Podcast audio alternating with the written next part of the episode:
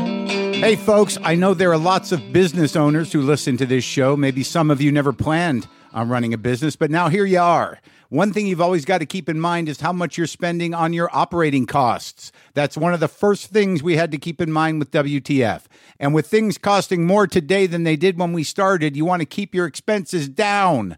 To reduce costs and headaches, be smart and use NetSuite by Oracle, bringing accounting, financial management, inventory, and HR into one platform and one source of truth. Reduce IT costs, cut the costs of maintaining multiple systems, improve efficiency by bringing all your major business processes into one platform, slashing manual tasks and errors. By popular demand, NetSuite has extended its one of a kind flexible financing program for a few more weeks. Head to netsuite.com slash WTF for more. That's netsuite, N E T S U I T E dot com slash WTF. Lock the gate!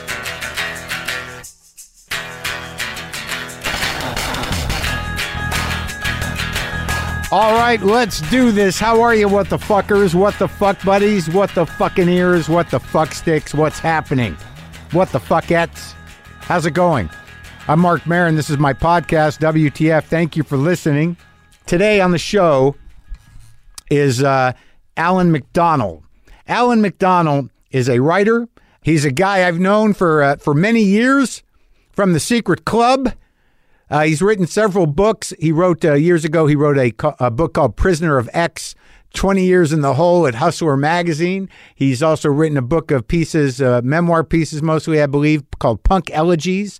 And his newest book, Now That I Am Gone, a memoir beyond recall, is written from the point of view of him as a dead guy, that he's dead, but he's one of the dark wizards, and he's uh, he's been around a long time, and he was been you know kind of dug in here in Los Angeles through the uh, '70s and the punk scene and the '80s, and I don't know, man, I just it's been a long time coming in terms of me talking to him because we had talked about it years ago, and now uh, he will be here. He will be here for your dark enjoyment, Mr. Alan McDonald.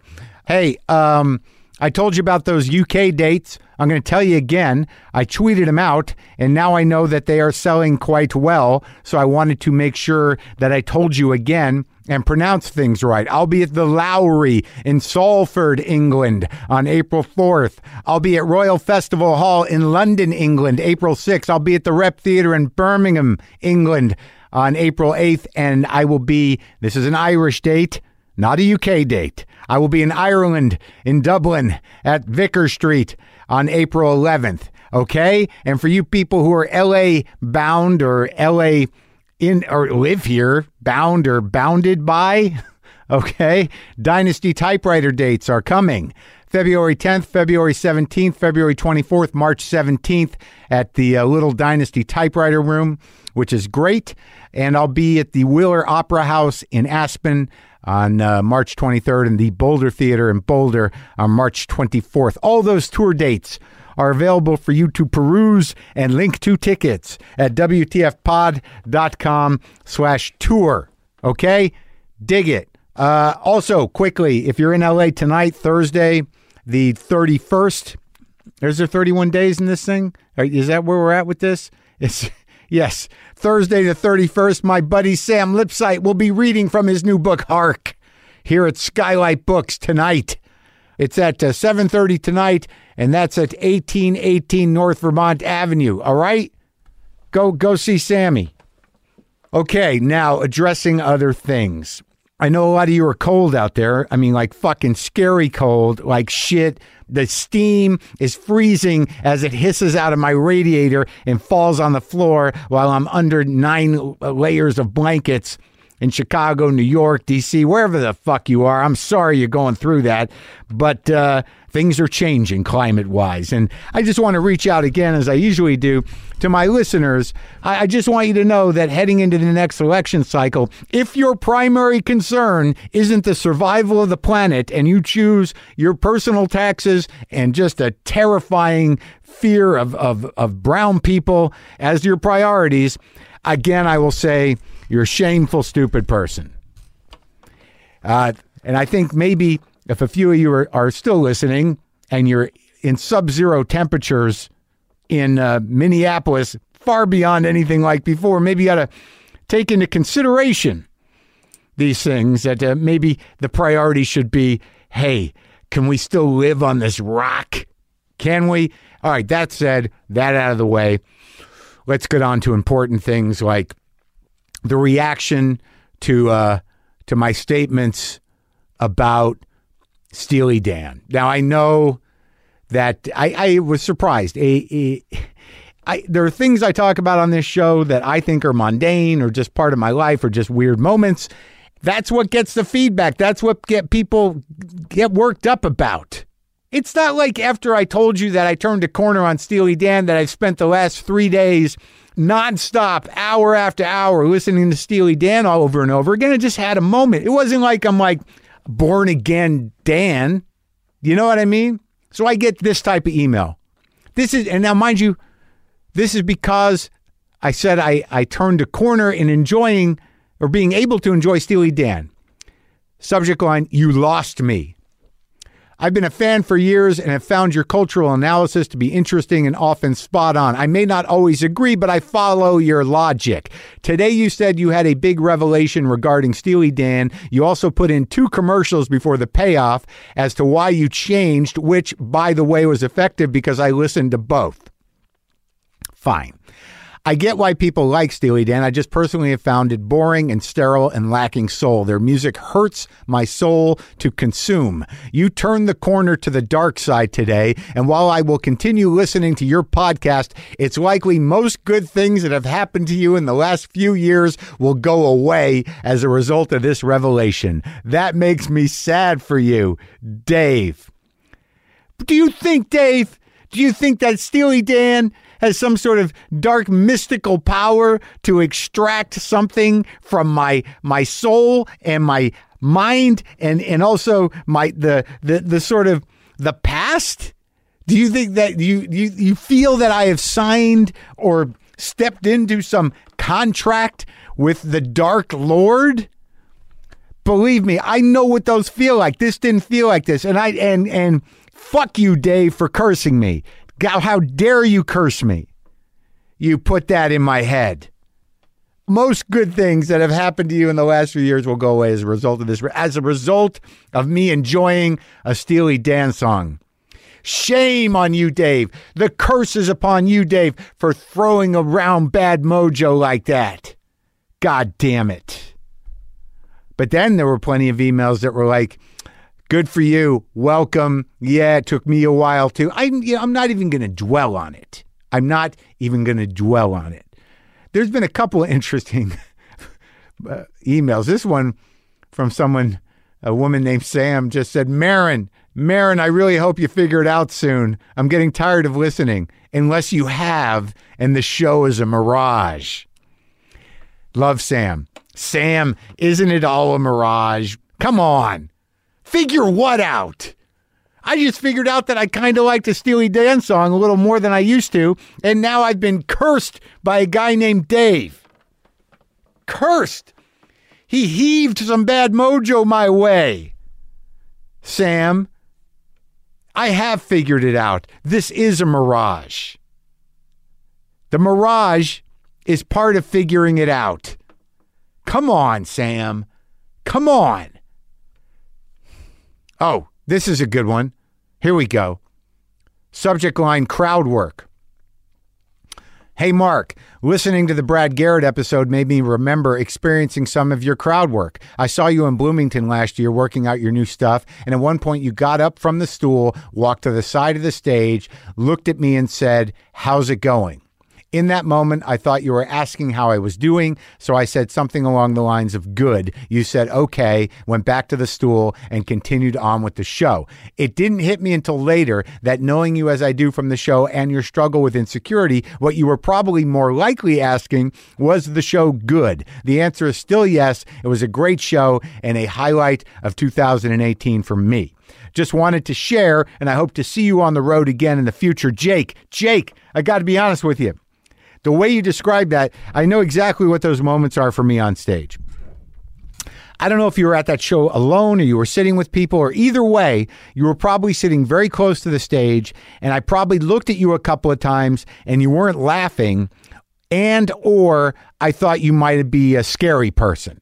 Like you might be like not only not laughing, but maybe ready to pounce or shoot or or or I'd sent something that rubbed you the wrong way or you weren't paying attention. But usually it's me disarming what I perceive to be a threat of some kind. So I don't know if you look scary or maybe you were, you're a very intense person, but usually if I'm checking in like that, it's literally to make sure that uh, that you're not a, a scary or mad person mad m- meaning crazy or mad mad so you weren't quite right but you were a little right it was a little bit about insecurity either th- because that you weren't laughing or because you you might uh, you might kill me okay now let's let's do a, a heavier email since we're in it your help with my opiate addiction. Mark, I want to keep this short and sweet. I know you're a busy man. I've been a heroin addict since I was 20 and I am 29 now, and I've been an avid listener for about a year now,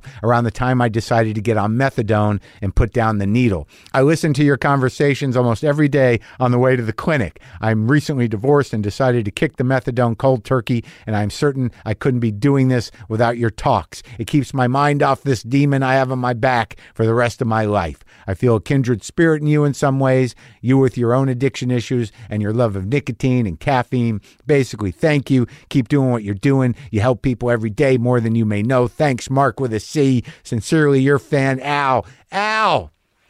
God damn it. Try to stay off it, man. Try to stay off it, buddy. I know it's hard. That's a fucking hard one.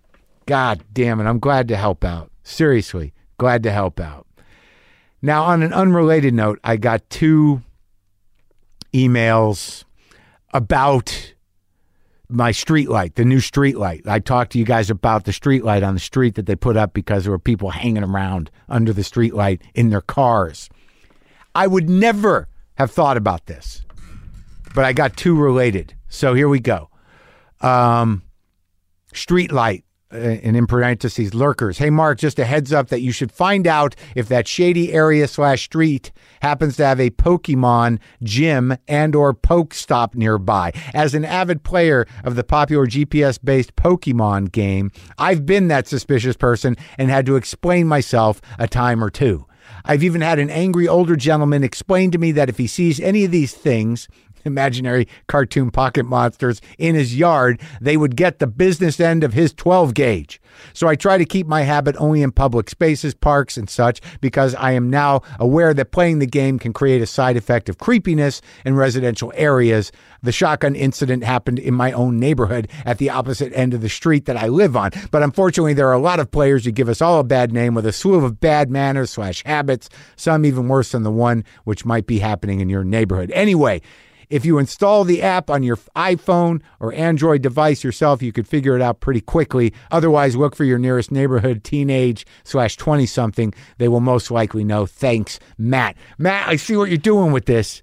I see what you're doing with this. Earlier, I had Dave cursing me because of my Steely Dan uh, shift, and now you're trying to suck me into the world of Pokemon. I know what you're doing. I know. Hey, man, if you want to know, just download the app, and then there, there, then I'm one of those guys wandering around, going in circles on corners. I get it. I, you know, I'm no dummy. I wasn't born. I wasn't born yesterday. Here's the other one though.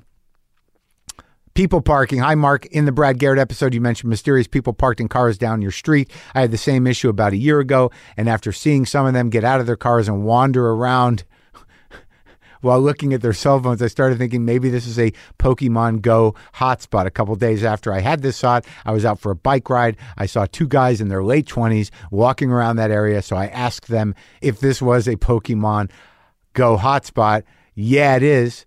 They confirmed my suspicion. I told them I thought they were either selling dope or catching Pokemon. We all had a good laugh. Then I bought some pot from them.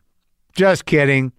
There are still cars parked regularly down my street. Who knows? Maybe you are living next to a Pokemon Go hotspot. Ask a gamer to check it out for you. Sincerely, Mitch. So this is a better way to go. Now I just have to find a gamer. Like I got a feeling that on my street there wasn't those guys.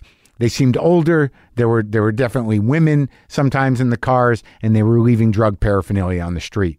Now, unless the monsters are druggies, and that's what happens when you play Pokemon, I don't know. I don't. But uh, I appreciate that the idea that maybe that's what's going on. Maybe it is. I do not know. So, this brings us to our guest, right? Alan McDonald's, as I said earlier, is a guy I know. He's written a few books, but he's a guy I wanted to talk to because he's he's lived one of those lives sort of in the shadows of punk rock and uh, CDLA, and I don't get a I don't get a lot of uh, the history of LA trip from that point of view. I've had a few musicians on that come from that, but Alan was really there through all of it in this approach to memoir, which is uh, his new one, which is now that I'm gone, a memoir beyond recall is available wherever you get books. As I said, he's also the uh, author of Prisoner of X, 20 Years in the Hole at, at Hustler Magazine, and Punk Elegies, True Tales of Death Trip Kids, Wrongful Sex, and Trial by Angel Dust. But that being said, uh, because of our familiarity with each other and because I, I like the guy, we were able to sort of jump right into it, man. Jump right into it like a couple of members of the Secret Society are able to jump right into it because we got a shorthand, man, an emotional, psychological, storytelling shorthand with each other. And uh, so this is me talking to Alan. Enjoy. Sometimes I wish I paid more attention in school, or in some cases, any attention at all. There are probably a lot of things I could have gotten more out of, like literature, and now it's probably not in the cards to go back to school and study the classics. But luckily for us, there's a new podcast called The Foxed Page that dives deep into the best books of all time. This is basically like the best possible college English class, but more relaxed and fun. No pressure of grades or needing to prepare something to say in class. It's only the books you want to read and know about, presented by best-selling author Kimberly Ford. Everything from Cormac McCarthy to Madame Bovary, from classics like Frankenstein to modern hits like Lessons in Chemistry. I love Ireland, but I missed the boat on James Joyce. The Foxed Page has a three-part series on Dubliners, and that's a pretty great starting point. Want to get the most out of what you read? The Foxed Page is for you. Get it now wherever you get your podcasts.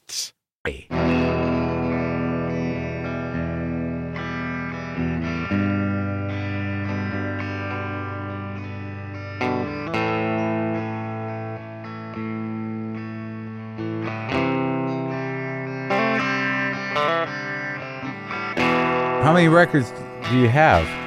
Yeah, I haven't counted them. I Like about about thousands. I'm Thousands. pretty sure I have thousands. I had a, a period uh, about nine years ago when I had kind of a mental breakdown, yeah. and I just I, I, I got rid of like two grand, two thousand records. What'd you do with them? I gave them away. I sold some, and I traded some for other records I wanted more. But my feeling was I wanted to be more mobile. Yeah. And I had this giant wall, and I had these cupboards upstairs, all full of records. And I thought, well, if I get rid of this portion of them, then I Yeah. can be more mobile with this whole, which Yeah. is which is absurd. of course. Ridiculous. Yeah. Now, do you regret it? You regret it? I regret certain records. like what? There's like uh, like some reissues that I had. Like I had these Miles Davis reissues. Oh, yeah. And I had these John Coltrane reissues. Yeah. And I had these Eric Dolphy reissues. Oh, and yeah. I thought, well, they're just reissues. Right. And but you, now- s- you miss them now. Yeah. No, I miss them. And But- but, I also I, there are some records I thought, why did I get rid of that? And now that there's Spotify, I can play that record, and I go, oh, I see. Yeah. And I- you know, so I'm not so. It's weird when you get into the vinyl thing where where like you, I don't want to listen to it any other way now. Like I mean I like I can listen in my car and stuff, but when I'm home, I'm going to like I'm just going to put the vinyl on. I do believe you can tell a difference. I think you can too, but if you have people over, like if you're having a party or Yeah. something, like I Yeah, had a New yeah, Year's yeah, Eve yeah, where I yeah. would play a side of an album, Sure. a side of an album, side of an And album. then you got to be on top of that all Um, Yeah. night. So what have you been doing, man? I haven't seen you in a while. I mean, we have a. Yeah, I read. Um, I read a bunch of punk elegies. I read. Uh, I read a bunch of the new book. I, I could. I didn't have time to get through both of them. Is that going to be a problem? No, not to me. I mean, I'm going to. I feel you, may. going I feel- to. I know you read the first one. You read the first one all the way through, uh-huh. and then I you, I was on Air America with you, Yeah. and we talked about it. It was Which one, the Hustler? the Hustler one, yeah. yeah. Well, yeah. I mean, I like that was a while back uh, though. We that were- was like twelve years. That was like 2006 or something. holy fuck. Was that out here? It was out here. It was See, out like- in the valley. It was in the valley. That was it. That's where, like, I had that's I have PTSD about that whole period. Yeah, I bet you do. Because, Well, I, yeah. what I remember what I remember the most. Yeah. was when I was over, and that, plus it's live radio, Yeah. so I was like worried, like I have to say something now. I have at to ten say at night. something now. At ten at night, we were like, it was at late at night. It was like they put me in this weird placeholder situation where I had to wait around if there was a Clippers game on because they, yeah, I- Yeah, I, you have to. I had to for wait till it was overtime. over. Yeah, wait for overtime. You just Right. Yeah, Yeah, it's But not- I but when I came out, Maria Bamford was outside waiting to go in. or something. Yeah. and I was like so like s- sort of starstruck. Yeah, so you knew who she was back then. Yeah, yeah, yeah. Because of the TV, she was on some. There was some sort of TV. Sh- you were on some show as well. Wasn't I a comedy thing? It was some kind of comedy sort of panel talk thing. Oh, yeah, yeah, you would yeah. Be on there uh, Occasionally. recurring guest, Yeah, yeah, recurring guest. yeah, right. And maybe that's where I'd seen her as well. Yeah. But she was funny. You know, she was she she appealed to something about me Oh no, I that love her. I had in common with her. So yeah, I, liked love her. I mean, there's something about the the the sort of like um, there's nobody like her, and then she can access the the the sort of emotional insanity that some of us experience, and it just speaks directly to us. Whereas other people think like, I don't get it. you Yeah, know, but it- I get it exactly. She's not exactly universal, but it is kind of a, a widespread. Yeah. like, like uh there's a disquiet that people are now realizing that that's because of the political situation. People are realizing there's this disquiet in, Yeah. in society in being somewhat of an other. Yeah. and she had that from there. Yeah. You know, from there, and that's I, I kind of had that earlier. So she was always another. That's the weird thing about reading the older books. I mean, the Hustler book, what was that called again? Ta- uh, prisoner of X. Prisoner of X. That's right. But the I, I hadn't read the the punk elegies one, and it, it's like once you start reading it, and I, I know you a bit, and I've known you a bit for for years, but then I got to picture you like kind of sweaty and you In know bad shape. raw and fucked up, like way back in I and there's- diluted. Diluted? Very diluted, yes. Yeah, incredible. Like I, I would just fall for everything. Anything Yeah. like it, it was Oh, you mean you were a sucker? I was a sucker. I, I like this certain image. I thought, oh, this is going to change my life. This is going to make so much better. You know, like like I know, but you were there at the cusp of something. Like there's that something was exciting. That Yeah, was but there's exciting. something about Los Angeles that I can't wrap my brain around. I realized coming back, I was in New York for three weeks, and I was coming back and I was driving in from the airport, and I'm like, I got no fucking love for this city. And then when I read, I, I well, I didn't come up here, you know. And when I read your book, I'm like, these are the people that love this city. do it- love this city. because this city used to be like, if you have a handle on it and you like knew, know the nooks and crannies, and you sweat it out in this city for 40, 50 years or your whole life. Yeah. I mean, it, it it's you. I've been here since I was eight years old. Where- And I- you came from Canada? Yeah, from Canada, from the west coast of Canada. So if I- west coast my whole life. Right. But this city, like the traffic and the parking will kill you. Like the traffic and Right. the parking. The only times I really hate this city Yeah. is when I'm looking for a parking spot or I'm like battling traffic. Right. But I feel like this city is like it draws oddballs. Like there's still a lot of oddballs here. Like people come here to become famous in certain different ways. That's right. But they come in as different kind of oddballs. Whereas Yeah. like New York to me, like the last few times I've been in New York, it's very conform. Like Now, there's such a yeah. yeah, now like, there's so much conformity there. It's like, Yeah. we're the smartest people, come to the smartest people where the smartest people are in the smartest place. I know, but is the like I, was- I was looking around. I mean, I don't even know if that's the case anymore. No, Everybody- it's just everybody's a millionaire. It's just every, here I am. I'm a millionaire, and I'm going to dress like this millionaire. And it's Yeah. sort of the u- the very uniform kind of Yeah, dress code, right. And it used to be you would go to New York like in the early '80s or the like. I first time out was the late '70s, Yeah. and it was oddballs. yeah. You know, oh no, it- down the Lower East Side. Yeah, all I- over the place. I went to that. I went to see this new Warhol show, and uh, it was actually great. Uh, you know, and I've seen a lot of that stuff, and I thought I've seen it all. But they curated something at the Whitney and pulled together Mm. some stuff that that just it was just beautifully put together, and there was stuff I'd never seen before. But they had this video running of the factory, one of those kind of like dancing, kind of Yeah, Velvet yeah, yeah. Underground, and I was looking at these people and the and just the hair and the sweat and the the freedom of it. That these eras that that you lived through in the 70s, but e- in the 60s, like there were people tried to reproduce them all the time, but there's no there's nothing like being at the source of that, and that'll never. It's not so much it'll it'll never happen again. Something different may happen again, but this particular Mm, I thing don't know, you man. can't reproduce it. But it was so human and sweaty and full Yeah. of fluids and goo and, And drugs hope. and, and a certain kind of hope. Like you really thought things were- like Riding the start line of the punk of- rock. right. You uh, everybody really thought things were going to change. Like, like but- we, we all thought we were going to become millionaires. We're like this is part that of the was deal. what you were gunning for back then. yeah, well, not necessarily gunning for, but you just figured it was inevitable How old because are you? were so far ahead. How old am I now? yeah.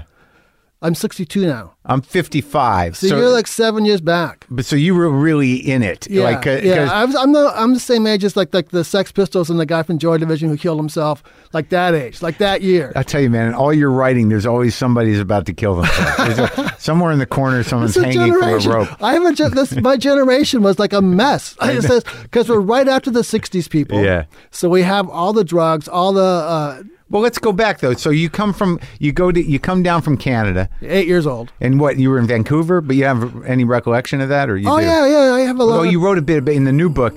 The new book's structured very interesting for, to me because you call it a memoir, but so in, in the way you framed the first part of the book, y- you know, uh, which was broken up in little bits and pieces of your past, is that sort of your life flashing before your eyes? fairly fair yeah there's a chapter called my life flashing before my eyes and then there's also like my introduction to death like the first time i learned Well, about I saw someone that too, dying, but like those bits and pieces, I didn't know the title heading, but Yeah. and then all of a sudden you're dead. and also my dad And now you're looking at your, your wife and her friends and your friends and how they're moving through your your absence. yeah how, how they carry forward without me How, how does how do you how do you like why do you call that a memoir? well because like I- they call it a memoir like Mm-hmm. they, they that falls under memoir and part of what i want to do is i want to illustrate that whether every memoir is in fact got an aspect of fiction Uh-huh. because Of once, course, yeah. once you make yourself the the hero of the story Yeah. once you make yourself the protagonist Yeah. it's fiction Right. you know whether you're talking at a bar to somebody else whether you're on stage you know, Right. giving a spiel whatever Sure.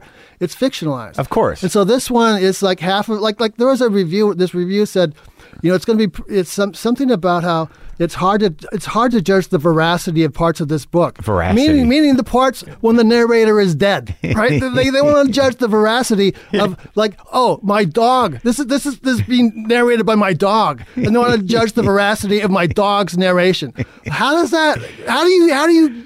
How do you? How are you qualified to write a review if you if you're going to judge the veracity Of if, the you, if you have dog's point trouble of view? judging the veracity of my dog's point of view? so you, You're just shifted the point of view here and there, yeah. because like at the beginning it was sort of like there was an omniscient point of view. Then all of a sudden you're talking. So then we go to the dog. Did you write it like the Sound and the Fury? Was it just colors and the smells and sounds? No, he's, he's a pretty aware dog. He's a pretty aware dog, and he has a giant penis. And so he's, uh, he's he's named Bulger. Mm-hmm. Oh, yeah. and, and he's, he's he's a good dog. And He's these are your real dogs.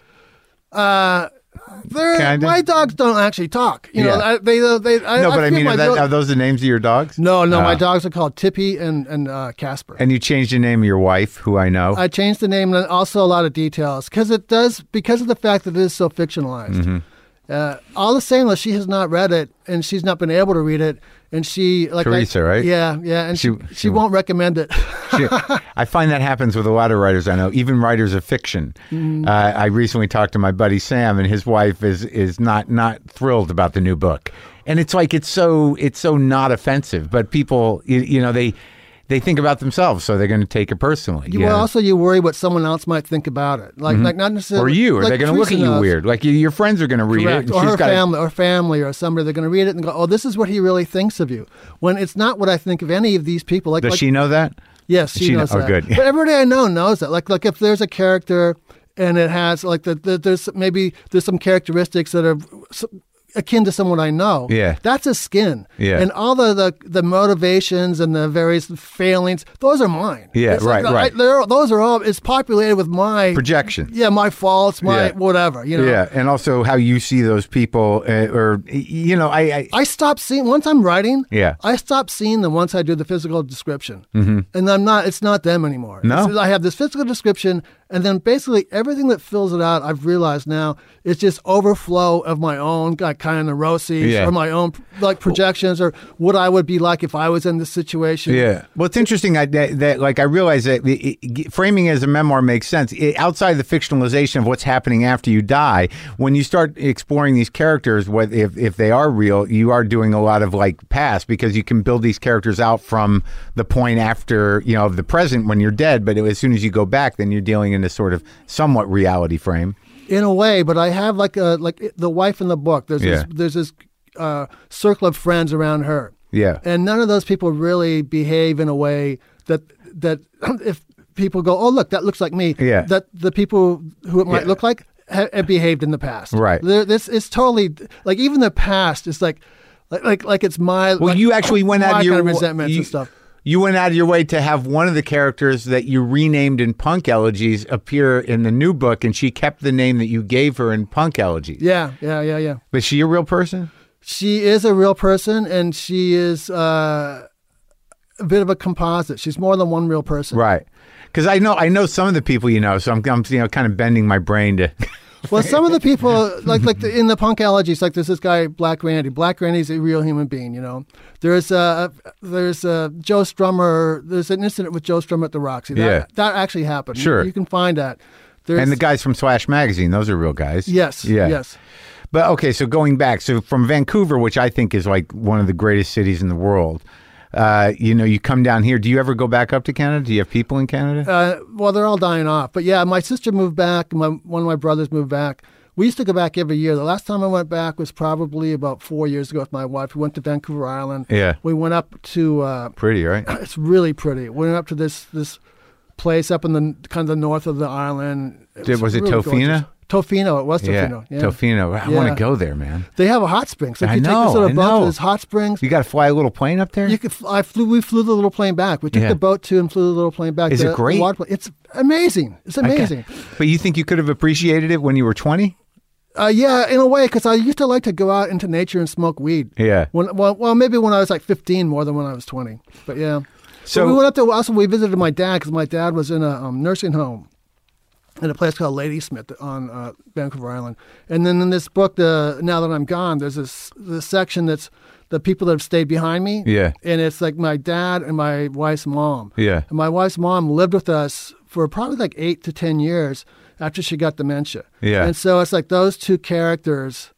My dad in this nursing home after he'd had like these strokes, and Yeah. so it's like you know it's the it's as far out as you're going to get while you're alive. Yeah. it's like the the far end of life of consciousness, and then w- interacting with me, and then but now that I and it's told kind of from the perspective of this narrator who's you know departed. Yeah. So Well, I- it I feels thought like it's- at the beginning when I'm reading it, because like I'm 55, but it, it feels like that, you know, the way you think about death and the way you experience it and what you've experienced of it as, you know, you've moved through the circles you've moved through, it's kind of pressing. You, you know, but you're I, like, I feel a wrangling with the reality of it. That's the way it goes. That's because because with my you know ch- whatever textured past, like there's been people dying since I was a kid, since I was Sure. 16, and then a lot in the punk thing. But now it's like uh, it's it's. It's it's not it's not suicide and it's not drug overdoses. It's just natural causes. Yeah. And it's, it's I was saying that pretty much exactly what you said recently is um, death is no longer a theory. Like Right. death is, it's it's like it's a reality that you kind of you grow into this reality, and it becomes like like I've always thought about death. I'm been kind of I don't know if I'm morbid, but it becomes like this. Uh, Part of the, the- your living process Yeah. is this awareness that people are dropping all over. Well, yeah, I Like, mean, people, I- someone connects with me on Facebook from high school. Yeah. Two years later, he's gone. It's Yeah, I know. I've really seen, wild. I've seen a lot of people go to, uh, you're not, not, I mean, kind of natural causes, but you know, when they're natural and you're not 60 yet, they're dubious natural causes, right? Right, right, You know what I mean? right. But, but you, you sort of said something a- at the beginning of the book about how it's just always there. Like I've always intellectually dealt with it and I've had a fear of it, Mm-hmm. but I had, I, you know, only rarely have I had a terror of it. Right. Like, you know, cause you try to intellectualize it. Like, you know, Yeah, I know it's yeah. going to happen happen. And but if you really sit there and think about it, which I think you do in, in some points in the book, like if you're just laying there in bed and you really put yourself, you know, in the place, like I, you know, most nights I go to sleep wondering, like, is this it? Is this? that, that's how I put myself to sleep.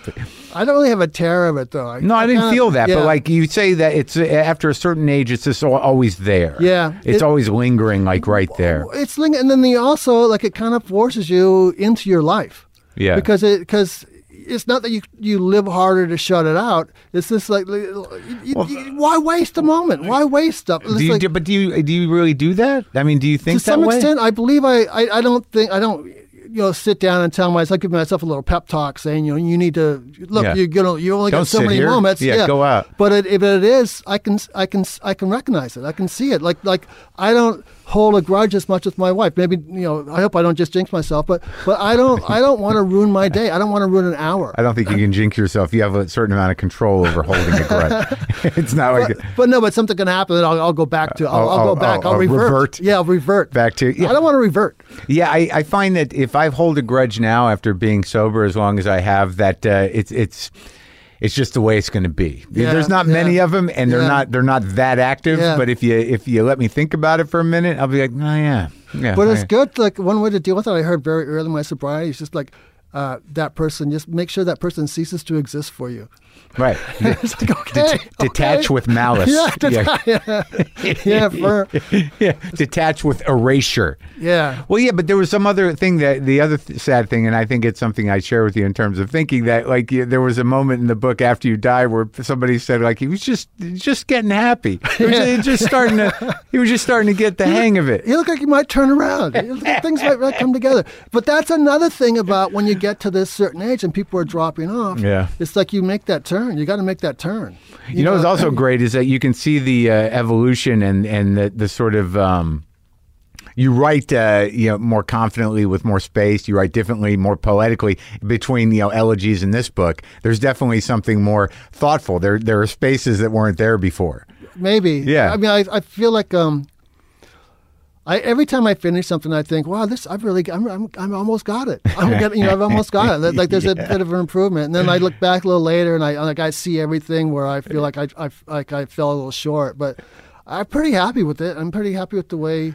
It came out and the different thing because because a lot of things I'm trying to express there like they, they can come off as really like, like self pitying and maudlin and, and Yeah, I don't know. and, and Yeah. I don't want to do that. Like I'm trying not to. I'm so I'm like very conscious of trying to communicate something without being uh, like uh, a bummer. Well, 'Cause yeah. I don't want the book to be a bummer. Well, you know, it's weird. You do, you know, because I don't know you that well. That you- you know, and what I know of you, you know, and what I've known of you for the last, you know, fifteen years or whatever, is just you know, passing moments and physicality. You know, so like I'm just inserting a younger you into these tones, and and I it, it never I never felt eh, maybe a little maudlin, but I guess uh, but to me, you know, there's that weird thing where it's sort of like, are we being objective or or like I, I mean, because there are people that like don't think about this shit, and I don't really understand them. I, I I sometimes wish I were them, and as I get older, some of the stuff that used to plague me or, or consume me just faded away. Mm. Yeah.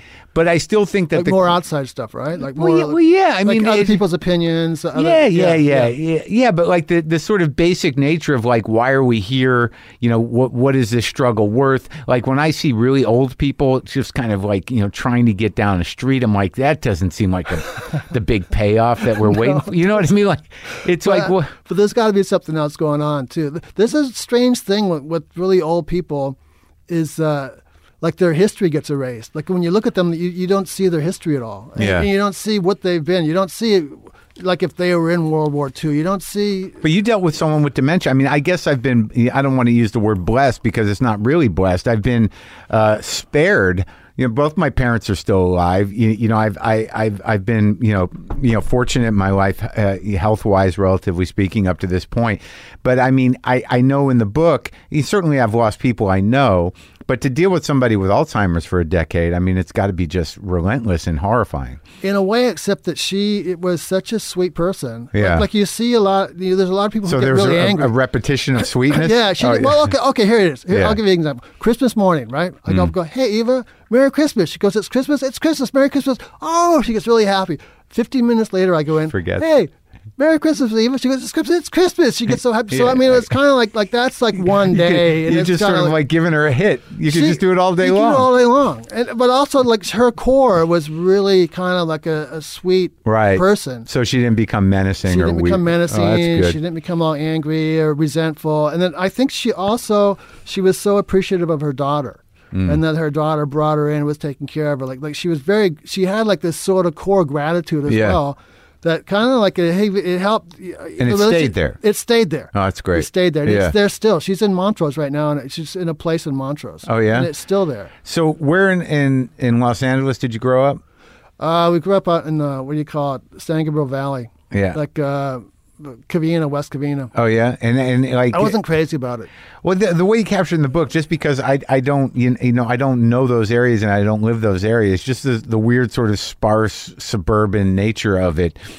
I mean that that's really where the the L.A. kind of you know punk aesthetic sort of got pulled out of, right? In some degrees, yeah. But there was no imagination out there. Like, like, because I'm talking about the East val- Valley to the East. Yeah. Like the Valley to the North and the West. Like a lot of people there, their parents worked in the movie industry or the Right. entertainment. Maybe Yeah. they were just gaffers or whatever. Right. They worked in costuming or. but, But, they were start they were part what of the they Dream saw, Factory. Yeah, they saw there was this bigger Yeah, world. Whereas yeah. where I was from, they didn't even have that. It what was just- out there. Nothing. There were the real estate offices, you know, uh, what do you call it? Mortgage company. I don't know. Just nothing really. Yeah, A lot of smog. They had this inversion layer. A lot of smog. Not much. What'd your dad imagination. He sold real estate. He sold houses. And my mom worked at a um, at a retail store. Like, so uh, when did you, so you were just out there with the- like listening to towny music?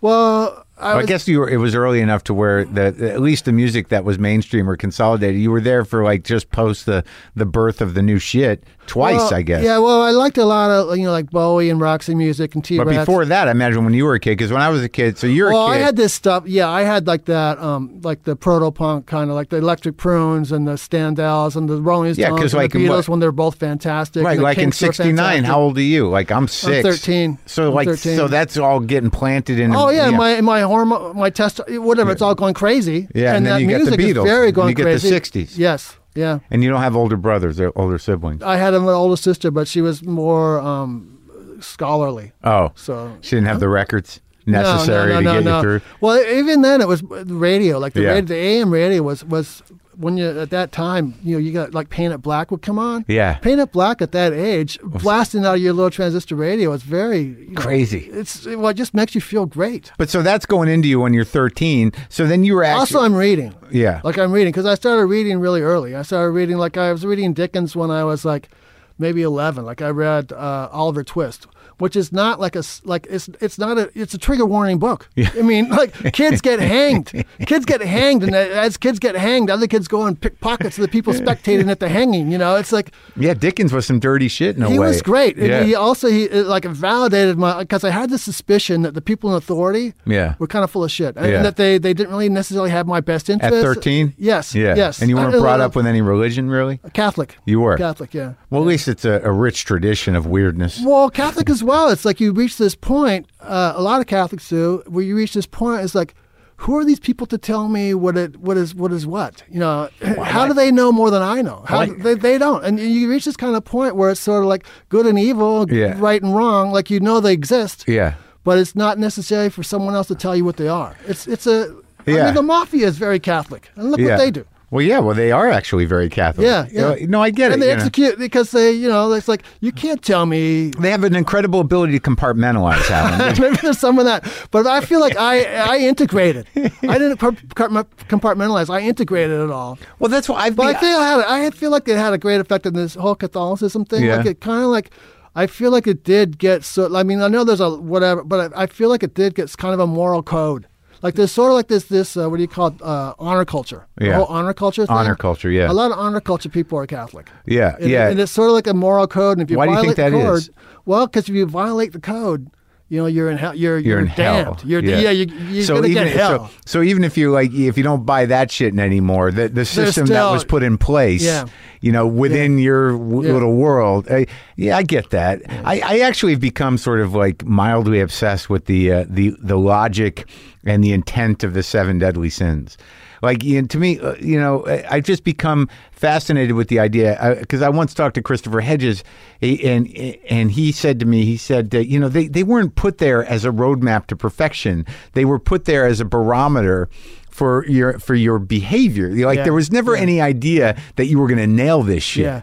No, but they're, but they're here's like the here- guardrails. well, yeah, exactly. But how did they pick those fucking seven? They're so solid, man. You know, like it- it's like it's not that you're ever going to get rid of all those, but you know, you know the the shit you're supposed to keep in check because any one of them or a mixture of them, once they get out of hand, you're, You're gone. fucked. You're gone. You're s- you're s- you're in the, either the spiral or the straight out slide. Yeah, with or without hell. I mean, I'm not fucking even a really- hell you- guy. No, no, because hell's a alive. Hell is what you do to yourself. Hell is what happens Hell is to alive. you because of what you fucking did. We were in it. yeah, Yeah. if you if you're in hell, it- it's right there with you. You know, Yeah. it's not it's not waiting for you in some distant place. No, or else you get uh, sucked into some other one's hell, uh, somebody else's hell on Yeah. a personal level, a cultural level, a political level, a national level. I mean, you're, there's all there's plenty of hells, man. Yeah, but I believe like like what you, like the the seven deadly thin- sins that was really well thought out. Like the, I don't know if it was done by committee or if it was one fucking like s- you know really visionary. It's gr- it's they're, they're- Human being, It's but- beautiful. It, Yeah. and it's like you know that and the Ten Commandments is like this is how society exists, and this is how individuals don't destroy themselves. Yeah, yeah. Here you go. Yeah, yeah. You know, Yeah. it's you could crazy. be okay. Yeah. Hand- you know, deal Yeah, with this. yeah. You could be okay, and then Yeah. maybe like the like the four absolutes.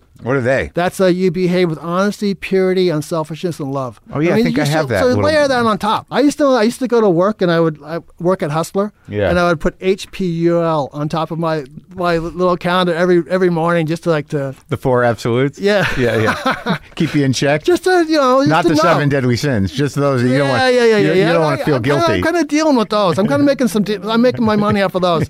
But this other thing, perhaps I'll you know I'll, I'll work with it. It's not on you, man. Yeah, you just put it out in the world. so okay, so you're growing up out there, and, and then so you're 13, and you you get your mind blown by that music, And also the things I'm reading. Uh, Dickens. and then like uh like I got Kerouac pretty early, I got Burroughs Sure, pretty yeah. early. Like I dug I somehow like I Burroughs, you got to keep going back to, man. I Yeah. get- you know, it's just like you're in a mire of like, you you, you know it's a, a lot, and you know that like you know everything's in there, but you know sorting it out is no easy game. Naked Lunch was on a remin it was on a cutout table at Pickwick Books and I got my mother to buy it for me. oh, she didn't know. Yeah, she didn't know she bought me that and she bought me the Essential Lenny Bruce on the same day. That's And great. It's the Essential Lenny Bruce is just is- Paperback. yeah. yeah, yeah Oh, those are great. Yeah. The Naked Lunch paperback too, right? Yeah. No, the Naked Lunch was a hardback. Oh, yeah? Yeah, Grow Press hardback, which got stolen from me at the Canterbury when I was a punk rocker.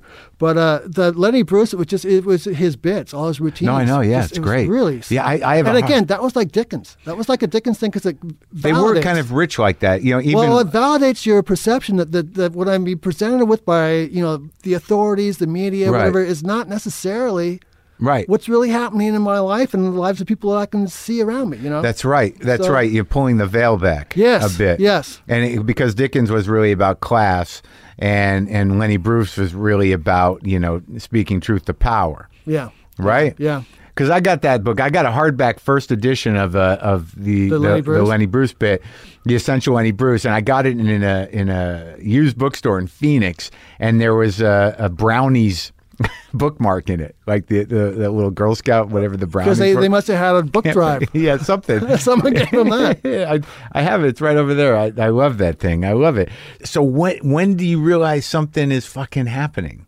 Like when do you real like what what what is the thing that goes into your head? Was it what was the radio station? How did you know that things were about to change? Because punk didn't happen for another five years. Yeah, Right? f- six or seven years. Yeah. So do you? But you you weren't hip to the Stooges or anything like that yet, were you? not long after, like by '73. Really? Yeah. So you were well, there at the because be- of Bowie. Bowie, like Bowie, like let you know about everything. You know, Bowie, like d- d- he produced that Lou Reed album, so then you got to go and grab all that Velvet Underground. Yeah. Stuff. He worked with uh, Iggy on uh, Raw Power, which Yeah. is uh, like one of the most amazing albums ever. So then you Oh, got to yeah. go pull out all the you know the Yeah. Stooges. All two- but the thing all that three of 'em. happened. Here's the thing that happened on TV. There Yeah. was this. Uh, Big rock show. Yeah. It was either from Cleveland or Cincinnati or some big outdoor show. Yeah. And Alice Cooper was on it. Yeah. And Grand Funk, whatever. And and and Iggy and They're, the ca- they're having Stooges. a little resurgence, Grandpa. but Iggy and the Stooges were on it, and Alice Cooper were on it. Yeah. And they were both so transgressive yeah. that when I went back to school the next day, I had to like dampen my enthusiasm for that because everybody else was, "Oh, did you see those sick fags?" Really? yes, yes. It, it was like,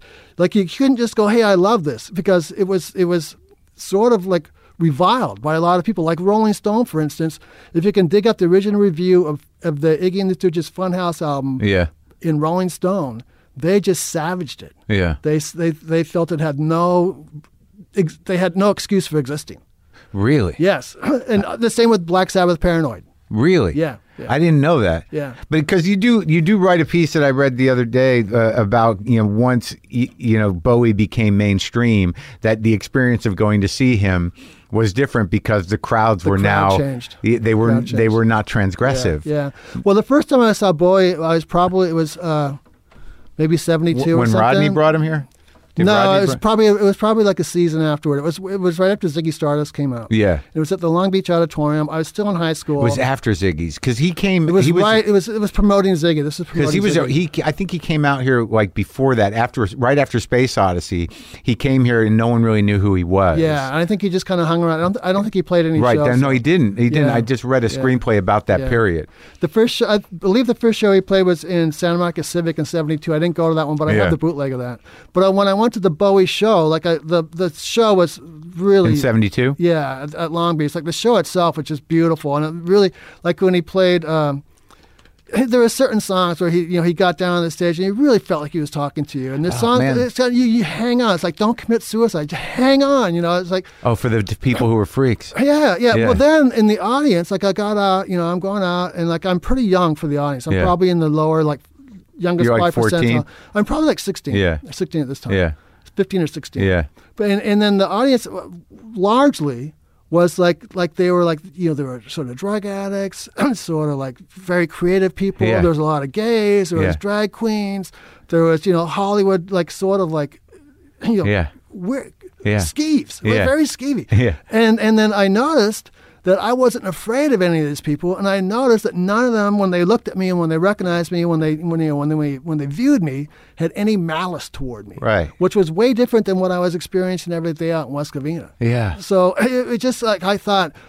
I- You know, there's this place. I- It's going to be different. You Yeah, know, I'm these are gonna, my it's gonna- people. Yeah, it's going to be different. I don't know if they're going to. You know, I don't know if they're all my people, whatever.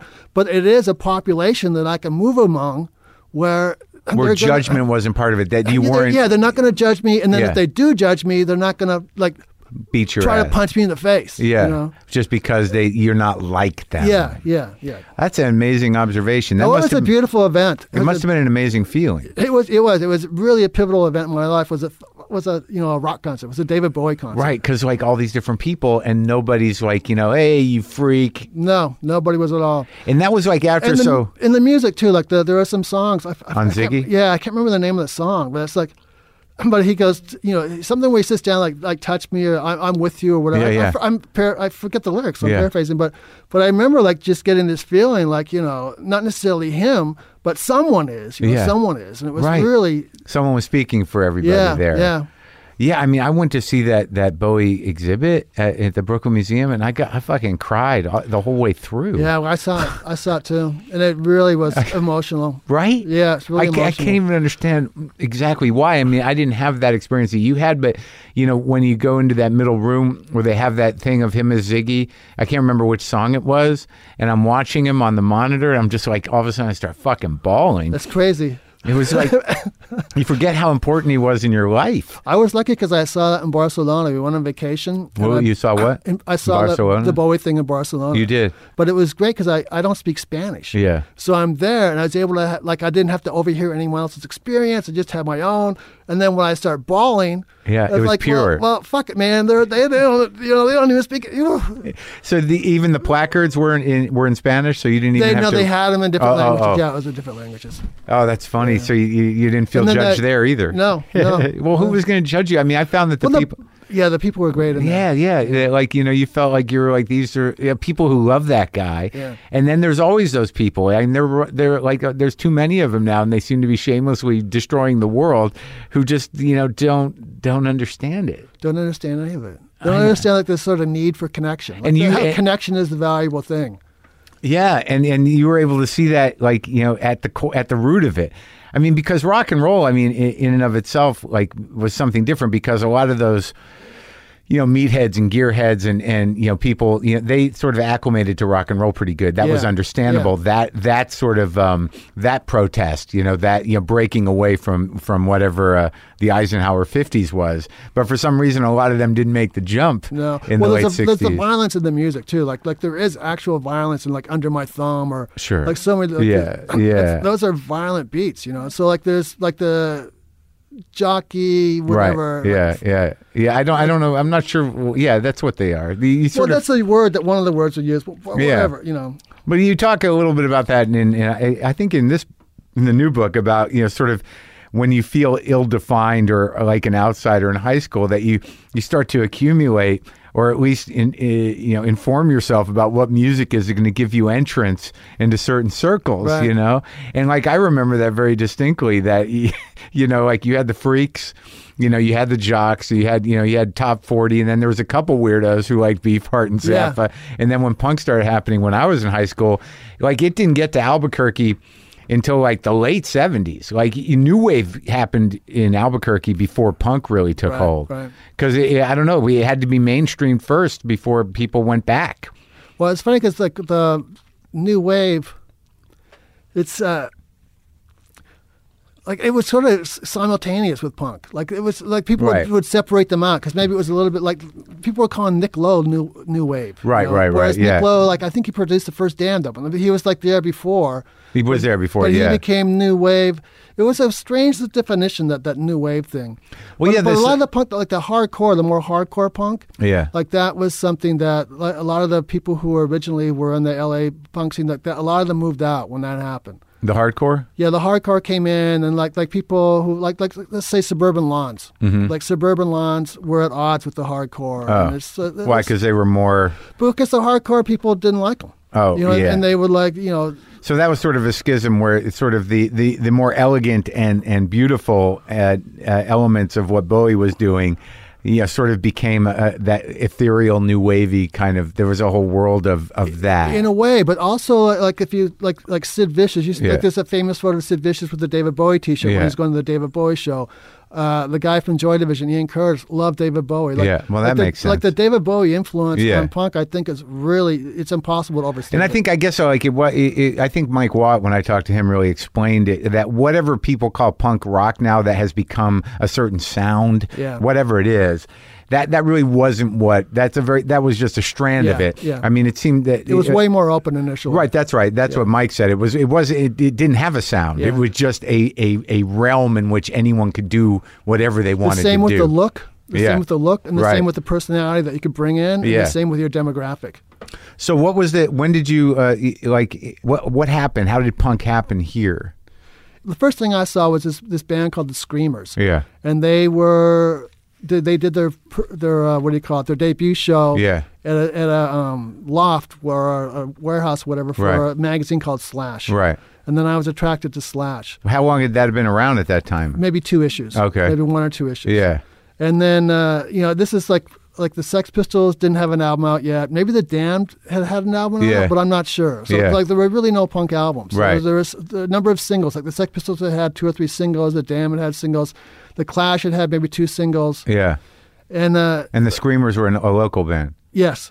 And then the Ramones maybe had two albums. Uh, You gotta, I would say it started with the Ramones. Yeah. And I and I have a feeling that like a lot of people from England would agree. Like the Ramones, Yeah. whenever they're on a tour, and all of a sudden there was, there was eighty bands. you know, Yeah. and the Ram- so I, I guess it started with the Ramones. Yeah. And then here it was like the the Slash magazine became this sort of uh, promotional. It was like the, vehicle. what was the one in New York called that Legs wrote for? Uh, uh, was it punk, punk, punk magazine. Yeah.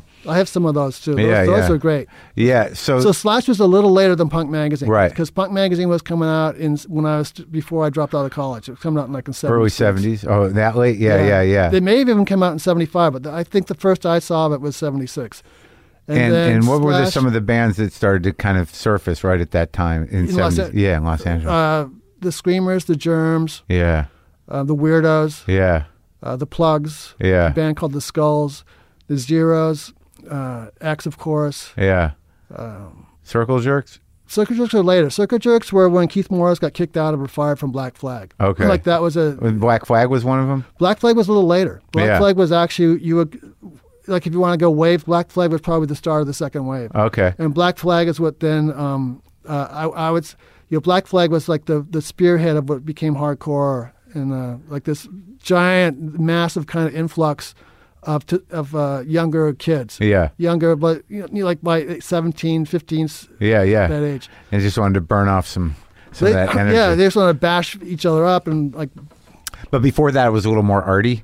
sort of arty and Yeah. you know like like if you were like a gay person did not hide that they were a gay person Yeah, You know, it and that was a new thing.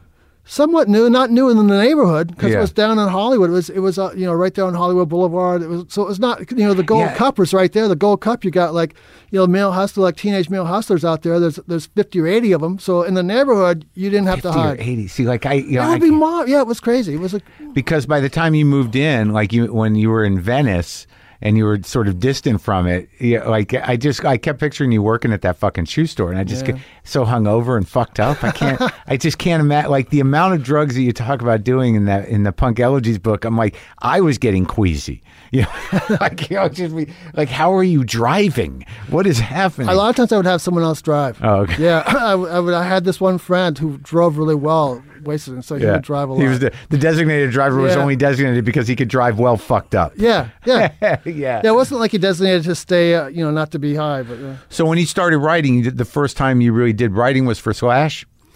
Uh, at probably high school, like in junior high. Like junior high is when I first got some kind of uh, like sort of like feedback that made me feel good for writing. Yeah. And I wrote some story, and the teacher made me read it in front of the class, and the class all laughed at the places where I wanted to laugh. Yeah.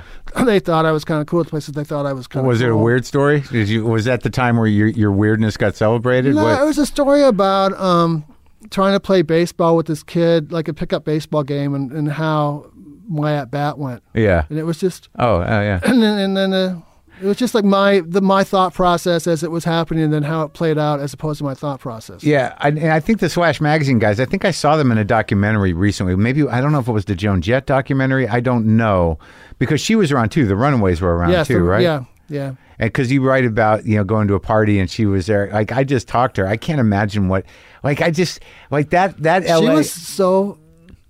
uh, The word I, I- I was going to say rad, but I- Yeah. like it's not a word I use. Yeah. But she was she was uh, like an amazing presence. yeah. She was really something. Yeah. And she was at like the the house where the X had their first show and Black Randy had their first show. Is this guy named David Allen had married this woman named Kitra. Yeah. And her family had a house in Hancock Park. And Yeah. so they moved into this house in Hancock Park and it was the that show was in the living room there. And Joan Jett was at that. I mean she knew where to go. That was She- X's first show. X's first show and also Black Randy the Metro Squad's first show. Wow, and and it was just a packed house full. It of, was uh, just a house, and it was in the living room, and it was just full of people. Like like like Joan Jett was there, Pleasant was there, uh, most of X was there. Well, they played, of course. So I've got- I, I was just trying to picture who was there. Like Billy Zoom still had long hair at that time. Yeah. but he had hide it under a hat, sort of. I remember like someone yanked his hat off, so his hair came down, wow. and then someone else. Uh, they had a water bottle, you know, those big Yeah. bottle, wa- you know, Yeah. big uh, what do you call it, water dispenser, Yeah. full of, of wine Uh-huh. and someone got angry at someone else and picked up the bottle to hit them with the bottle, so the just the wine went guggling off across the whole floor. It was- just smelled like wine. yeah, it was, I don't know what it smelled like because I was beyond smell at that time. And then you remember these little I, details. I remember a little detail here and there. I remember being up front, like they had like a little slope in the grass by the uh, sidewalk. Yeah. I remember somehow I, I was prone on that, s- and I couldn't figure out how to get standing up. So, so there was that. but I remember like you know Joan Jett being there and, and thinking She's something. she's something. So so you so you wrote for Slash for just a, a little bit, and it, it was mostly so you could get into shows for free. also I thought somehow it would be a, uh, um, a connection to something else. Yeah. And then uh, and then You didn't also know I would what? get free records. Yeah, I didn't know what. I, I figured like, you know, um, maybe I'd be going around the world for Esquire or, or something. Oh, really? So Yeah. you had the idea. I You're had like the idea yeah. that this is Hunter S. Thompson. Yeah, yeah. This is going to make me really, you know, shine. And the drugs you guys were doing like that. I mean, I know X was into speed, right? Probably, I, Yeah. I'm not going to speak for them. on uh, Oh, what oh, they're right. doing. But I mean, like, what was the scene doing?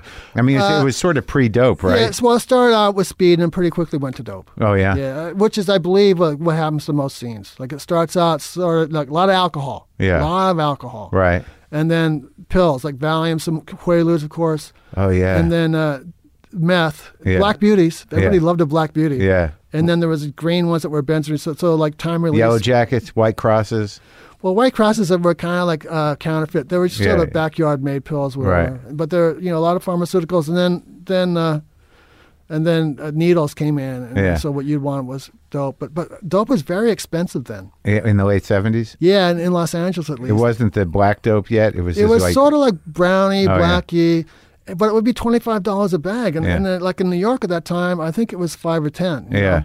So it was really expensive, and the usually the potency wasn't what you were hoping it would be. Yeah. And this wouldn't just be for novices. This would be all around the city. You know. you- Oh right, so- right. So it was just everywhere. Yeah, Well, so The first wave Well, well that's, of it dope. Oh. wasn't everywhere. It was like it was you had to know someone. You had to go to their house.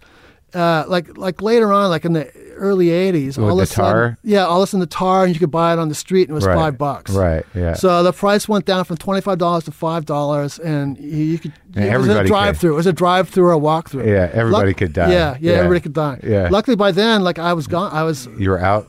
I think I was out. Uh, Yeah. Yeah. So when when I do, there's one bit, and I think it's Punk Elegies where you go to the j- you see the the Jams first show, and John Cougar opened. Mm-hmm. Yeah. Johnny Cougar. Johnny Cougar at the And time. there was just this like the guys from uh, Slash magazine were like, this guy's fucking They nothing. just they just railed. They took him up, but they deconstructed him. They Right. deconstructed him there, you know, like under, you know, well, that's the other interesting thing is that like by the time you get to that apartment building, what was it called? the Canterbury the Arms. Canterbury Arms.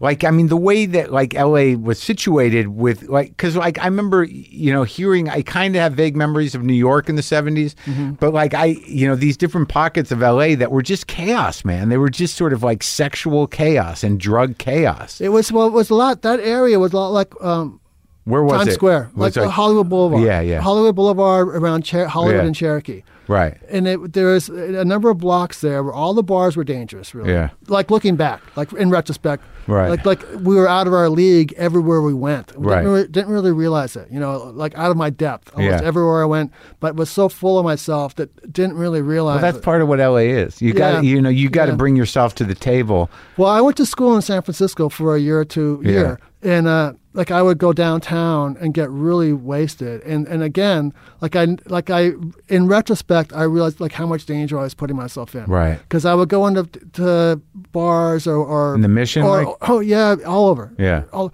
or up around North Beach, Yeah. uh, Tenderloin. Or, and I would go into alleyways, I would go into bars, and I would be provocative to people. I'd be confrontational to people. And like these are people like looking back, these are actual like prison people. You know, these, these Sure. are people who actually like Well, that's what. well, like- would would smash someone's head in for the you know it's- Yeah. it's- That's one thing I realized when I got sober, and I tell people is that like it's not y- you know it, it's not just you don't just have to worry about dying from the drugs or alcohol. It's it's the you exponentially increase your possibilities of getting fucked some other way, Yeah. whether it be in a car or by another human. Yeah. when you're in the yeah, circle of yeah. those things. because your behavior you don't know what the you don't Yeah, know and what- you don't know who you're buying Yeah, from. You don't know yeah. what you're walking Yeah. into. You don't know, like you know, and you do it. yeah you do it All of a sudden, you're you're in a hotel room with pirates and you know Yeah. some guy with a gun, and you're like, all right, you're like can you're I like go?" you're like I should light this newspaper on fire, and then all of a sudden the newspaper's on fire, and you're they're, how did the newspaper get on fire? And they're asking you, you, you know, it's like I don't know. yeah, Yeah. who who tore the mailbox out of the wall? How the how the mailbox get torn out of the wall? you know, they're all looking at you like. Yeah. But it wasn't just me. Like like the like uh, that area. Like we were all kind of over our heads. You know. Well, that it seemed we like. didn't uh, really realize it. Somewhat of a lawless area. Somewhat Right. of a lawless stretch of blocks. and what was it? How was it? And what was the Sunset Strip like at that point? The sunset uh, was a little more. I guess you could say upscale. Yeah. Like there was a little more control. Right. And then there were so many hookers on the Sunset Strip. It was, and and that continued for a few years. Like there was a kind of a, a what do you call it, a, a, a squat that opened up next to where Carlos and Charlie's was, and I don't know which is there now. But the, like the Mau Mau's moved in there, and a couple of other bands. But there were so many girls going back and forth that they would always be coming up, and they would be getting high with us, and then go back out.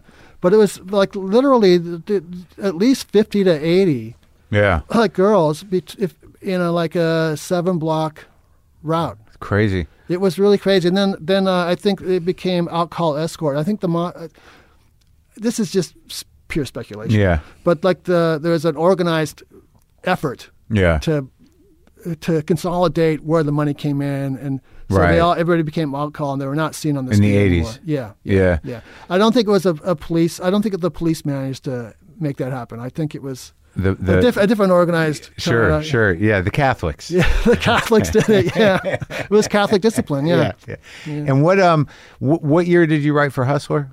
Hustler, I was at. I was at Hustler from '83 to 2002. Were you sober that uh, Hustler? a- After one year. Yeah. First year, no. Then after that, like like I was, yeah, sober. the whole time. 83 to what? 92? to no 2002. It's a long time. Yeah, it was almost 20 years, pretty much. Like like I like my when I wrote a book about it, I said 20 years at because actually the interview process started. If I judge, if I count from the interview process to when I got fired, it was 20 years. So Now, now, when you look back on it, especially living in the culture we live in now, and and what y- you know, Hustler was, and then what he, what Flint sought to represent in terms of, you know, constitutionality and, and freedom to express whatever, and and then sort of like pushing the the limits of of taste on all levels. I mean, w- w- when you were working there, were you aware of that? I mean, was that part of the thing that you wanted to do? yeah, it was part of the whole appeal. Yeah. Was you know you're gonna Push you, the you're, edge. you're going to be on the front lines. It was very, uh, it was very anti uh, celebrity. Yeah. it was very like anti cult of celebrity. It was very uh, sort of uh, anarchy. It wasn't really anarchist, but it was it was really t- kind of holding any ki- any political per, any political power to to answer, like holding them accountable yeah. and then it was uh, using the harshest terms available to you when you wanted to, you know. And then also there was like, uh, like with the photo sets, like I met there, there was, it was interacting with different kinds of crea- creative people that was really kind of amazing to me. In particular, a lot of illustrators. Like I, I met a lot of the illustrators. A lot of people who used to illustrators, like let's say four or five, were some of the original San Francisco underground comic book guys. I didn't read it a lot, but I mean, when I was a kid, and you, like Hustler was like sort of like that was his real deal. They they were holding him open. Yeah, yeah, yeah, Yeah. And then the That- lo- that was lights the- went on there, and then the, I think sometimes like the the color was sort of Yeah, like it was augmented, insane. Oh, yeah. Like yeah, And then the the paper that that paper was a higher quality paper. Right, than the yeah, it was magazines. shiny. It was And glossy then- paper. And then the the color separations were done in Europe.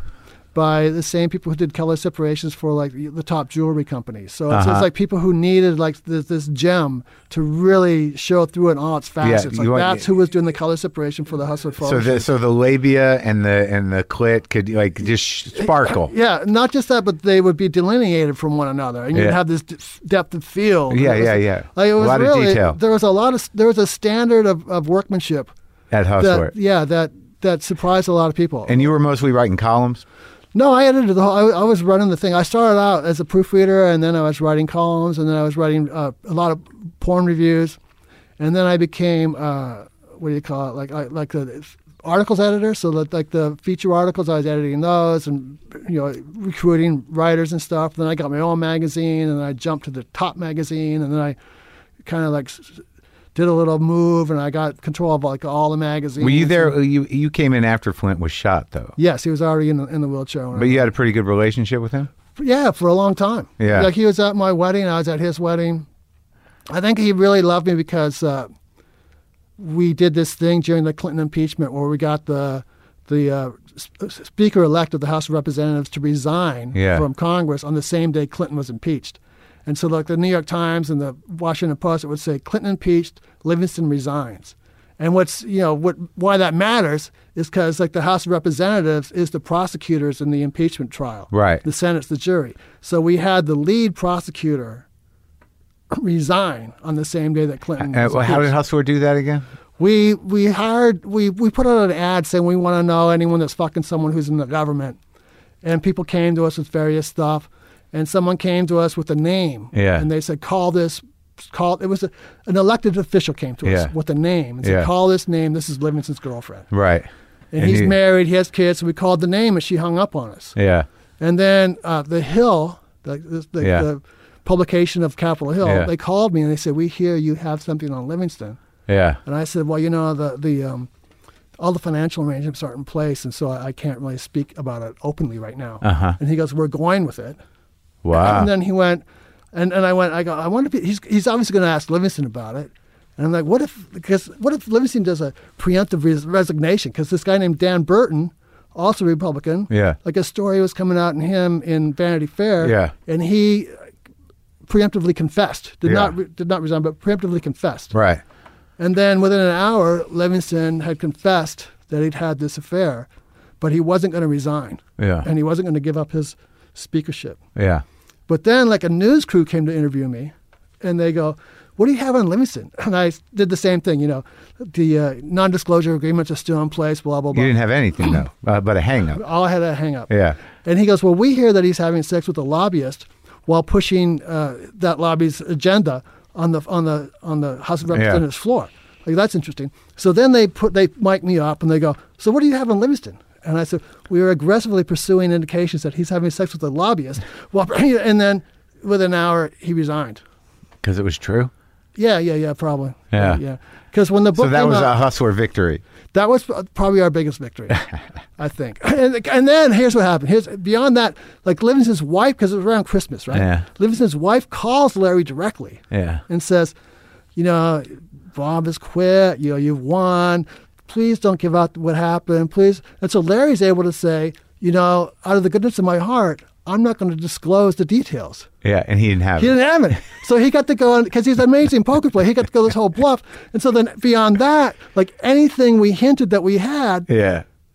they had to believe we had it. Oh, wow. So it was it really kind of like like we feel like I don't know if I'm I'm speaking from for He's just around me and still. myself. Larry's around Yeah, now. yeah, yeah. you But- still talk to him?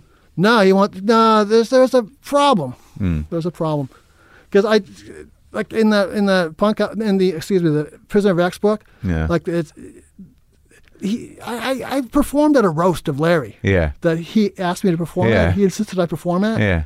And then I got fired from there, and I haven't really talked to him since then. No, that's too bad. Yeah, he didn't. Like, he, he- his it didn't go over this as well. What, you, you, you busted help. his balls too hard?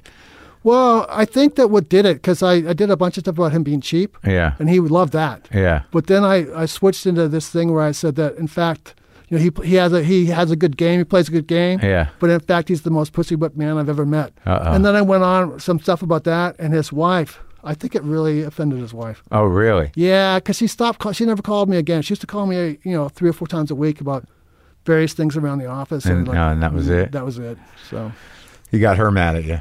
Yeah, kind of like, and then I, I don't think she's ever coming back. Oh, you wow. know, she's never coming back to the Alan Macdonald fan club. Oh, well. What are you going to do? I you just Yeah. move, you try and move on, and you just like you just like lay down every once in a while. And, Let me ask you a question about about that. Uh, like you know, because it, I can't. I, one thing I can't that fascinates me, I can't quite get out of my mind, was that there was some sort of like, and and, and I think it is a hinge to, you know, what's happened culturally.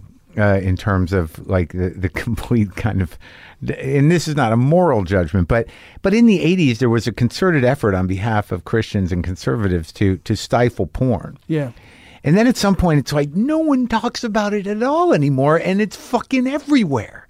Like it- there is no like I never hear any kind of like you know right wing whack job ever. No one says anything about porn at all, and it's like crack. It's like everywhere, Yeah. Y- and it's like y- you know eh, I'm not the- again. It's not a moral judgment. But I mean, I, I just don't know wh- how they changed their tune. I guess what because it becomes impo- I think it's because it serves a purpose now. it does serve a purpose. it's you know because otherwise these people who use they would be getting in relationships and they'd be having kids, uh-huh. and you'd have these unhappy families. Oh, you know? think that's the point? Well, that's one point. It really is. I think it's like a narcotic. I think it's a narcotic effect. I think it's like it's something that that completely isolates people. I, I mean, again, it's not like I have no problem Yeah. with porn. I know people in porn, but but it's like the fact that like it's you know I used to do a joke about it. Like some computers come with porn already on Yeah. them. You just turn But it here's on. the thing: like these people who are isolated, they may be better off. We may be better off with them isolated, like rather than being out in the dating Maybe. pool and in the in the genet- you know, I just think it's interesting that it, it diminished as a moral crusade. yeah. Well, you know, it kind of what happened. One of the things that happened is uh, there was a like a like a coalition or a, a Yeah. between like the far right and then uh, like like feminists. Yeah. There was there was this it was crazy because these there would be these bills in in past like in Minnesota or wherever, Uh-huh. and it would be like like certain feminists like really pushing it, like in conjunction with some really far right person But which what was it about? about porn, Oh. about, about about how you know the harms the, the harms of porn and, and just the you know how it is towards society that it needs to be So some feminists Uh, were at, on that page, and then there was a, Oh, yeah, another, yeah, yeah, no- another faction of feminists that, that wanted to appropriate it and be you know Yeah, sexual yeah, empowerment yeah, through yeah, porn. Yeah, I feel like I have some memory of Trump saying something negative about porn when he was back in the election. I don't know. I, he seems like a complete. Uh, he seems like he'd be jerking off all the time. Oh yeah, no, I think he Yeah, was. I, yeah. I also heard that he was upset that he couldn't watch porn in the White House. I mean, I don't know what's real, what isn't. Well, then uh, Doesn't- uh, that- I- that- I, I that seems believe to everything. be the we, I point. believe everything we've just said. I believe Yeah. that he would attack porn and then still be like jerking off Yeah. on, on Air Force One. That's his genius, the Yeah. duplicitous bullshit element. Genius. Yeah. You know, the fact is, like, people don't realize he has a genius. Like they, they, they you know, because he has, because he's such a, adult in, in many ways, or boorish, or whatever. Well, he, you know, he's an equivocator. So, like, everything's slippery, nothing is true, and you know, w- the people that it sticks with are are all worked up emotionally, and they're making choices to uh, pick and choose the worst of what he's putting out Yeah. there, and then to other people, he just discredits it, or he says it's not real, or I don't know, or whatever. But he knows that the thirty five percent of the fucking angry, scary people are like, you know, we know what he wants, And in the meantime, he's dismantling the government. totally dismantling the government, and Yeah. trying to protect his own ass. Yeah, while trying to extend his his his uh, Business. his duration, his Yeah. his term. Like, Yeah. he's- I, I, someone told me that It's they. hard to figure out what exactly he's trying to yeah, do. Mm-hmm. but uh, someone who who had worked with him, a, a comedian who had worked with him with some of his like timing and shit. He like this this person's take was that Trump is not sat, he's not thinking this is an eight year job. Oh, you talking about Jeff Ross? I might be. Yeah, yeah. I might be. No, I talked to him about Yeah. it. Yeah, he says he's not going anywhere. Yeah, yeah. Exactly. And I believe that that like I like that was something that I started to suspect during the election when I first started to think that he could win. He's never It's gonna get like, like out. he's Never- not never he's, gonna get he's rid of not him. thinking that that he's going to have a two term or a one term. Like, well, no, he be, wants it and to also be the on. thing is, is that like, he- he- is that it?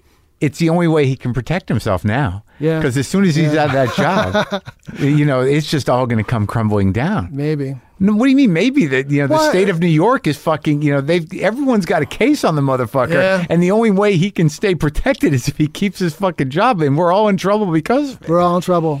We're all in trouble. That's for So sure. the new book, did you uh, did you get some uh, resolve around death you know, in writing it? I think I did. Yeah? Yeah. I f yeah. I also, uh, it, it kind of caps off my whole time in memoir, I believe, because I have like the uh, you know the punk rock one. I have, the, and then moving on through the hustler, and then this kind of post hustler in the you know the digital world, working in, and, and just how that went, and then being dead. So like I, I feel like unless I like come up with something like I cure polio or again or, or whatever, like I don't I don't need to write another, another memoir. So I'm, So now what do I'm you mo- do to make ends meet? It's a tough. It's a tough. Uh-huh. It's a tough road right now. I'm kind of like mooching. I, I do a lot of mooching. I Yeah. mooch here and there, but I, uh, you know, I, I, but I- I'm writing. I just different kind of scam here and there. Not a scam, but you Yeah. know, like like uh, trying to you know, put together like proposals. A lot of proposals. A lot of spec. A lot of Yeah. spec work. yeah. And then uh, like I wrote another book. I have a book that is pure fiction of short stories called Scary Parts. Oh, great. So is that? um then I'm always you know I'm always looking for some kind of job. Yeah. How's marriage going? you know marriage is something that's it's a it's uh it, my wife would probably li- listen to this Okay. but, but we did this i talked to her i had a conversation with her recently about it like marriage is not for the faint-hearted Yeah. it's a tough grow you know marriage like you think like people say okay you're gonna have to compromise Yeah. and you think oh i'm gonna have to negotiate better Yeah, right. but no you're gonna have to actually compromise Yeah. and so it's it's Suck it up. yeah, yeah, and, and then but not just suck it up because you have to be able to compromise and then still go. It's like we were talking about earlier, where realizing that death is real. You know, Right. Like you have to s- be able to like still go through, and not just be going through the motions, and actually somehow be present and be a contributor and and you know and and uh, like recognize the other person. Yeah. What they're giving to you, and, and Well, I think that yeah, right, exactly, and that and that heartbreak is always present. Yeah, yeah, it, always. Yeah. That that it seems to me that, and this is realizations that I'm just having now. I've been married twice. I've been with someone a long time, and you don't have kids either. You you do realize obviously that, ha- and having read the stuff, like you've been through a lot of relationships, and all relationships eventually hit a wall of some kind Right. to where you have to be tolerant. You know, there's no y- there's no ethereal kind of perfect thing. there's things you have to wait out. Right, you There- wait there- out, and also yeah. things that you, you know that like you know maybe you, you know whatever you're upset about or whatever you're not getting, maybe it's okay you don't get that. Yeah, that's the compromise. Right. That's when you compromise. Right. Mm-hmm. But I mean, I've been with we- we've been married for 22 years, so it's like the wall. There's been more than one wall. You know, you've been hitting the wall, so you realize like, like I, I don't and know. you're sober too, so at least you have a language to process some stuff. It helps a lot. I, I mean, bet. the behavior would be so much worse. I mean, the behavior would, the behavior would have nullified the marriage if I was drinking or, or- what made you get sober? I had a suicide attempt in a car, Oh, and then. uh that, And then I had like this, this like I had this hallucination afterward where I, I thought that that because I totaled four cars with this one shot, and I saw dead bodies in these other cars and everything, and I, I just had this hallucination. Were there people in the cars? no, actually, they were not there. And you Hmm. tried to kill yourself driving into cars? yeah, yeah. Why that way? Because it was available to me at the moment when I had the impulse. I was in the car. And you were high, I was a little high. Yeah, it was 0.24 or something like that. but it was intentional. Oh yeah, no, I I was I was I was talking. Well, I did it. Uh-huh. I was talking. It was like I, I I had this realization earlier on that I ruined my life now because of my drinking, whatever, and you know Yeah. I had chances, and now they weren't ever going to be happening. Again. Well, like, but you, like, in reading the books, I mean, you know, you, you, you, you- there was dope, there was speed, there was angel dust, there was, I mean, you a did lot of it. alcohol, and a lot of booze. alcohol, That seemed to be the first yeah, love. and huh? a lot of blows to the head, oh yeah, lot of from blows to- falling down. getting hit, yeah, f- and running into shit, and yeah, yeah. Okay, so, So I'm in the car. I'm coming from a party, whatever. I'm going on uh, Franklin West toward the you know Ivar. There's a little hill, and you come down to Ivar. Oh, yeah. And I had this epiphany. I realized that, that I hadn't ruined my life. That God had ruined my life. ah, And I hadn't had a thought of God. I don't know how long, and, and I haven't really had this direct the thought since. Yeah. But I, but I, but I thought, you know, you motherfucker. You know, Yeah. I had so much going for me. You fucked me up. Oh, you good. motherfucker. You fucked with the wrong person. Yeah. And then I decided I'm going to come and spit in your face. And then I took my car and I drove it into all these cars. so it was, uh, it was sort of a, a dark white light uh, moment. It was a yeah. lamentation. It was a very, you know. so la- you were going to die because in that moment you believed in God and you were going to show Him. Yeah, I was gonna. I was gonna Face go to and face. Tell him off. you you ruined it. You ruined it for me. And then you know, then I had this hallucination that all these people were dead, and I thought, oh my god, you know, what have I fucking done?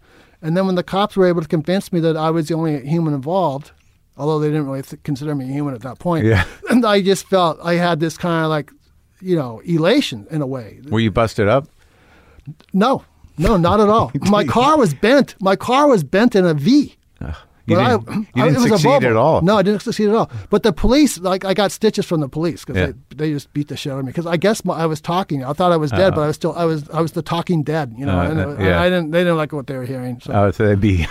yeah, but that's th- this voice came to me and said, "I'm going to get help," and then uh, I didn't even know help existed. But, but How, that's old, how long ago was that? How long has it been? it's, yeah, it was like uh, 34 years in the end of May. Wow, So I was 28.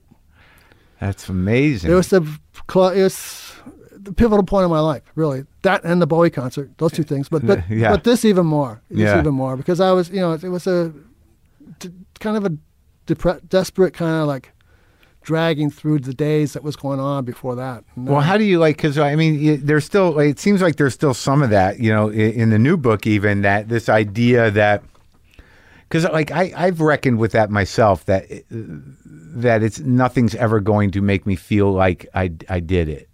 But I'm, I'm I'm experiencing success to a degree that I, I didn't think would ever be possible. So a little of that is diminished. But it never. There's always something. If you're given to that way of thinking, you're always going to find something to to exacerbate it. yeah, something's always wrong, Right. even though nothing's really wrong. But How do you do, how do you do that? How do you deal with that? day by day. I mean, it's like it's an ongoing, it's an ongoing struggle. It, it really is. But that's another thing. Like when someone writes a book and it's a drug memoir, and at the end they have this this uh, redemption, like the whole redemption cycle. And Yeah. Like I, I, I don't. You didn't do that. This isn't a No. drug memoir. This No. is like I think this is a, a meditation on mortality. Yeah. But Right. but the punk book, like there's a lot of drugs. in that Yeah. book. but it but it doesn't end with me getting you know this this this white light experience and getting sober, and now I'm you know on a higher level. Because it's because I feel like I'm still in the weeds to some extent, and I'm, and I kind of reconcile the fact I'm going to be in the weeds to some Yeah. extent. You know, like I have an unmanageable inner life. Yeah. and that's the problem. My emotions and my intellect, like they tell each other things, and they they validate it. Like like like Yeah. uh, someone looks at me a way I don't even know. It hurts my feelings in a way, or or, or whatever. You know, That's the worst. I predict it, and then my intellect says, you know, you're completely right. You're The other completely per- right, yeah. Alan. You're completely like everybody. You know, everybody is. You know, And then this the- is you're locked out. You're locked out. Right. People but, are mo- against but- you. But most of the time they're not even thinking about you. No, it's it's like it's a complete misperception. It's a com- projection. Yeah, yeah, yeah. It's a lie. It's lying to myself. well, it's just exactly what you did in the car. It's like, you know, at some point at a pivotal, mo- like you decided in some weird drunken state that you were going to blame God instead of yourself. Yeah. And that, and that's what that, you know, our brains do. It's sort of like those people are thinking this. And it's like, we're the ones Yeah, thinking it. Yeah. But I always want this. I always want this excuse to think that I'm unlovable. I heard Yeah. this someone. Someone else said this. Oh, yeah. That I, this excuse that I'm unlovable and that I won't be taken care of. Right. Well, that's- and, yeah. And it's probably not true. I mean, I'm No. not certain. Not No. certain yet. I feel- Ju- the jury's out. But I'm going toward. I'm going to act as though, in fact, you are lovable, in some way, and you will some be odd taken. way, Care, you will be taken care of. maybe not exactly what I want, but you know, more or less. That's the best we can do, man. Yeah, yeah. It's good talking to you, man. Thank you very much for having me. Yeah, buddy.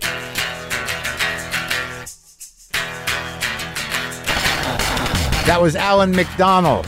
His new book is called Now That I'm Gone, A Memoir Beyond Recall, available wherever you get books. And now I'm going to play just one. I'm going to, it took me forever to get through these three changes in this riff that I played through the Echoplex, the old Fender amp, and the reissue Gibson Gold Top. It took me a lot of time to do it, and it's not perfect. It's still me. Are any of us perfect? Let me just play this thing.